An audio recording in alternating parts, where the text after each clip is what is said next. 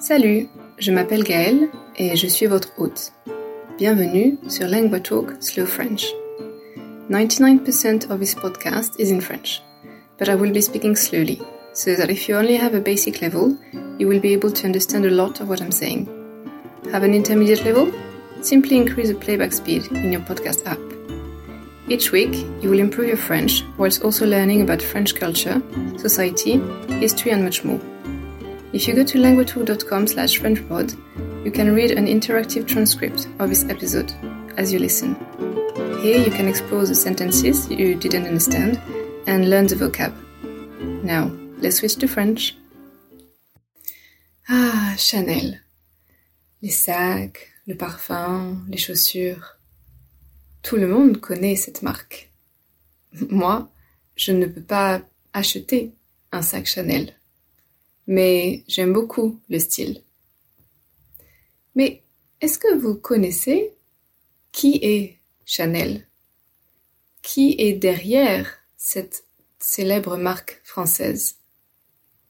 C'est ce que nous allons découvrir aujourd'hui dans ce nouvel épisode de Linguatalk Slow French. So today we're going to talk about Coco Chanel because everyone knows about the brand Chanel, but few people actually know who was the person who created it. So get comfy, grab a cup of tea or coffee, and bonne écoute. La personne qui a créé la marque, the brand Chanel, s'appelle Gabrielle Chasnel. Et plus tard, on l'a appelé Coco Chanel. Je vais expliquer pourquoi. Donc, Gabrielle Chanel est née en 1883, 1883 en France, et son enfance, les premières années de sa vie, ne sont pas très joyeuses, ne sont pas très heureuses. Elle est née dans une grande famille avec cinq frères et sœurs, mais sa mère est morte quand elle avait 12 ans et son père n'était pas très présent et ne savait pas s'occuper des enfants. Donc, le père de Gabrielle Chanel a décidé de mettre ses enfants à l'orphelinat. Orphelinat, c'est l'endroit où les enfants qui n'ont pas de parents ils sont gardés. C'est une institution. Les premières années de la vie de Coco Chanel ne sont pas très claires. On ne connaît pas beaucoup de choses sur son enfance et son adolescence parce que Gabrielle Chanel n'aimait pas parler de son enfance. Il y a plusieurs hypothèses. Peut-être que elle est restée dans un orphelinat ou peut-être qu'elle est restée avec un membre de la famille, une cousine de sa mère. On ne sait pas non plus quand elle a appris la couture. Couture, ça veut dire sewing. C'est un mot très important pour aujourd'hui. On ne sait pas quand elle a appris la couture ou comment, mais elle a appris pendant son adolescence et elle est devenue très douée. Elle avait un vrai talent pour la couture. Une information qui est certaine, c'est que Gabrielle a commencé à travailler en 1903, en 1903, quand elle avait 20 ans. Donc elle a commencé à travailler dans un atelier qui fabriquait des vêtements et des accessoires pour les bébés. Mais Gabrielle a très vite compris que la vie de couturière, de simple couturière, n'était pas une vie très agréable. Et Gabrielle avait de l'ambition. Elle voulait faire de grandes choses dans sa vie. she had ambition. She wanted to become someone. Alors, elle a décidé de d'aller dans des cafés-concerts. Donc c'est des lieux comme un peu un restaurant ou un café où il y avait en même temps des chanteurs, des chanteuses. Et elle est allée dans des cafés-concerts chics où le public qui venait, c'était des hommes riches et aussi des officiers, donc des personnes qui travaillent dans l'armée, euh, officers. Et elle a commencé une carrière de chanteuse. Donc oui, Coco Chanel n'est pas devenue une couturière tout de suite. D'abord, elle était chanteuse.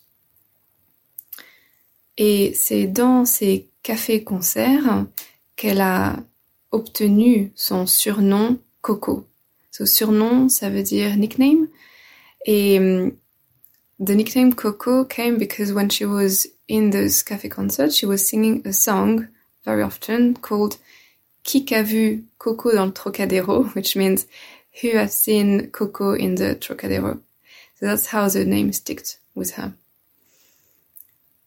Et sa vie a vraiment commencé à ce moment-là, quand elle était dans les cafés et qu'elle chantait, parce qu'elle a rencontré beaucoup d'hommes et beaucoup étaient des admirateurs, de admirers.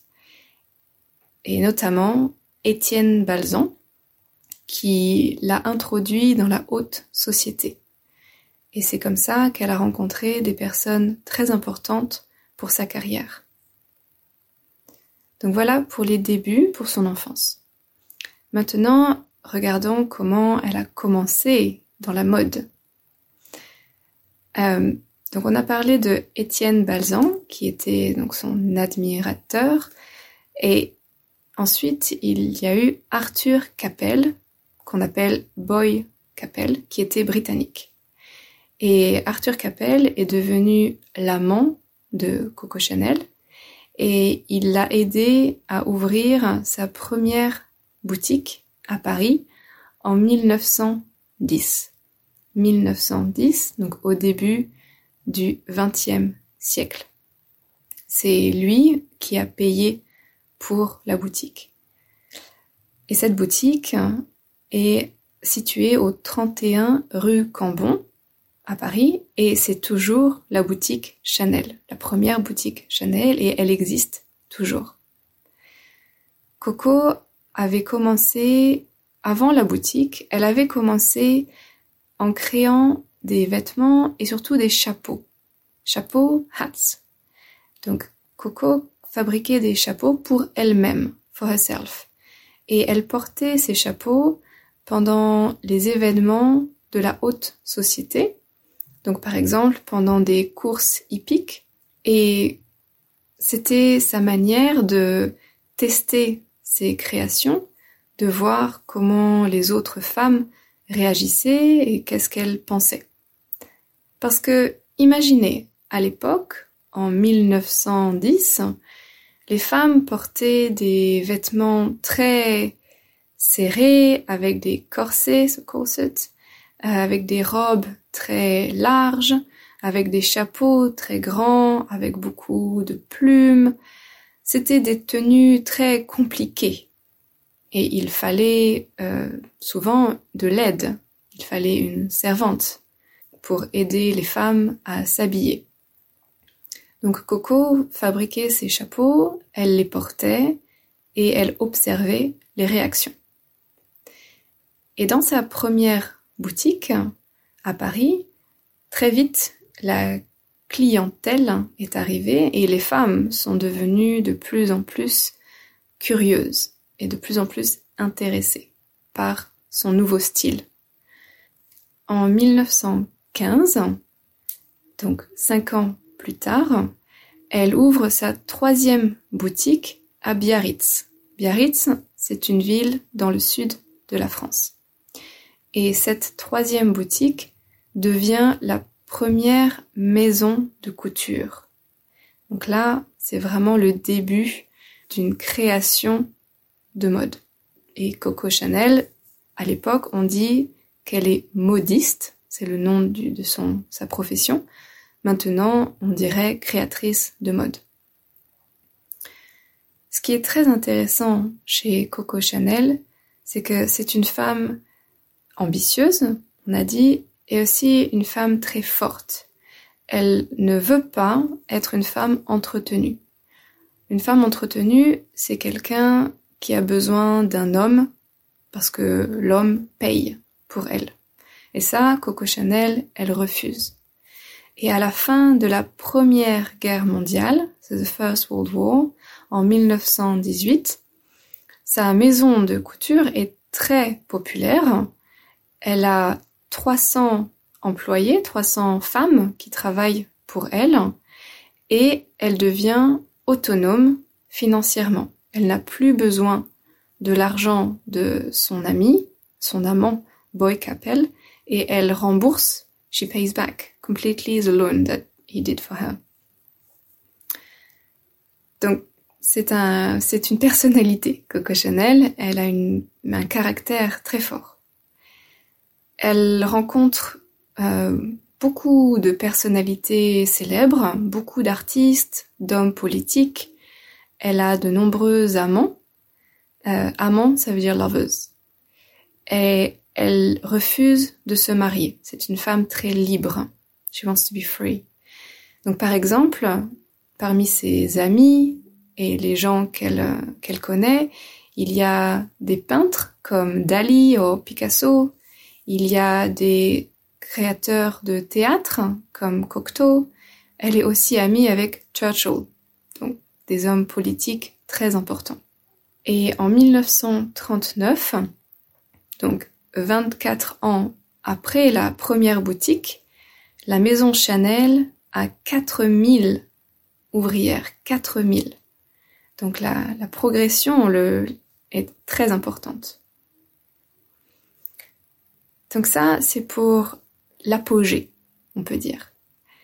Mais il y a une histoire aussi plus sombre, dark, et une histoire un peu plus controversée, controversial, par rapport à Coco Chanel. Vous vous rappelez, en Europe, il y a eu la Première Guerre mondiale et la Deuxième Guerre mondiale entre 1939 et 1945. Et pendant cette période, en France, on appelle ça l'occupation parce que l'armée allemande, l'armée nazie, occupait le territoire français, le nord de la France et Paris. Coco Chanel était à Paris à cette époque et elle habitait dans le même hôtel que les généraux, c'est-à-dire officers, les généraux nazis. Et pour elle, ce n'était pas un problème. Elle a même été l'amante, the lovers, d'un général nazi. Et elle a été recrutée, elle a été engagée, so hired, pour devenir une agent de l'Allemagne, une agent nazie. Donc ça, c'est vraiment une tâche dans son histoire, a stain in her story.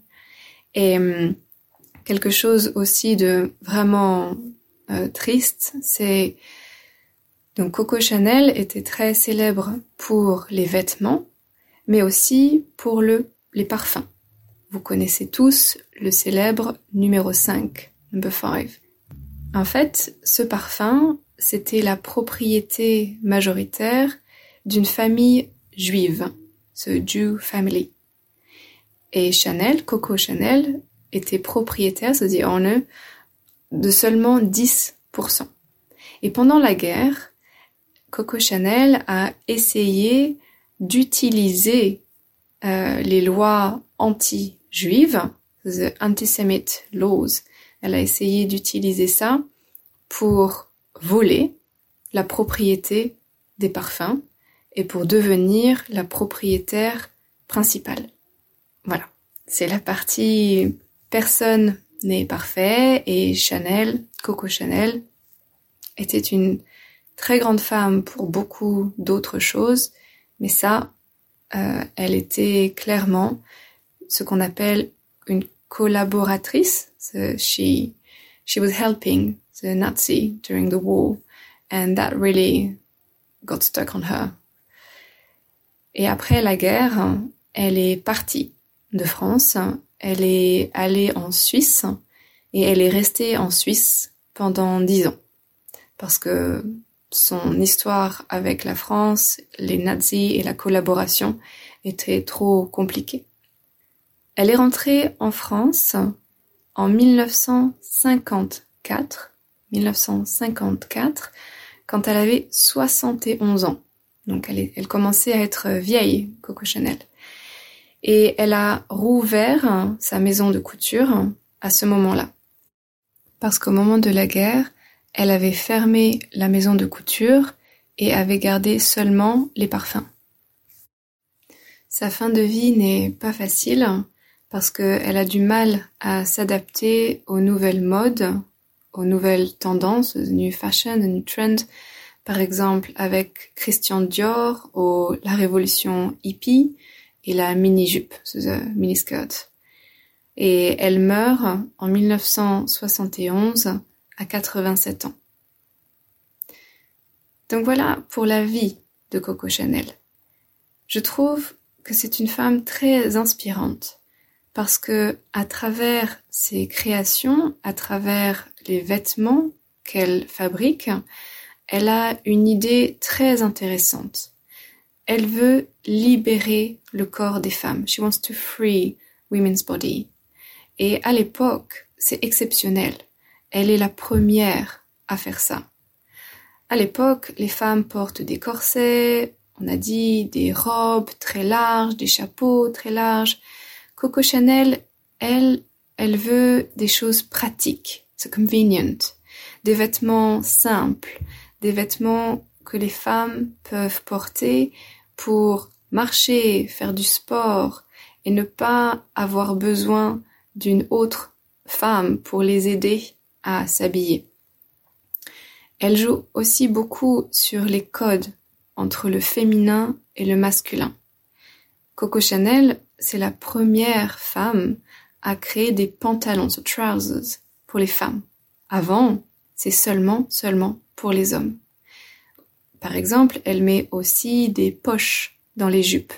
So she puts pockets in the skirts. Parce que ça, c'est pratique. Ça, c'est convenient.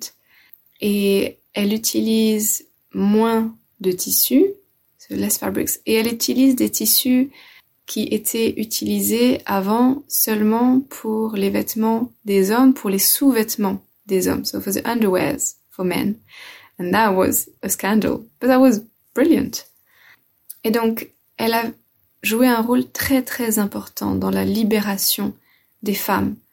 Je pense que les femmes maintenant, moi par exemple, mais les femmes modernes, on lui doit beaucoup. We owe her a lot. Parce que elle a révolutionné la mode féminine. Si vous voulez en apprendre plus, ou si le personnage de Coco Chanel vous intéresse, je vous recommande vraiment le film qui s'appelle Coco avant Chanel. C'est un film de 2009 avec l'actrice française Audrey Tautou et c'est un film qui se concentre sur Coco avant qu'elle devienne cette euh, femme incroyable et avant qu'elle devienne très célèbre. Donc c'est toute la création de Coco. Thanks for listening to this episode. It was produced by LanguaTalk, a platform where I and many other tutors offer personalized one-on-one online lessons. If you're interested in learning to speak French with a native tutor, check out languatalk.com to meet a tutor for a 30 minutes trial session. You can also re-listen to this episode whilst reading an interactive transcript at languatalk.com slash frenchpod. Try noting down some vocab as well as working on your pronunciation by copying what I say. If you liked this episode, please consider subscribing, sharing the podcast with a friend, or leaving a rating in your podcast app. This will help us grow, which in turn will allow us to produce more episodes. Merci et à la prochaine!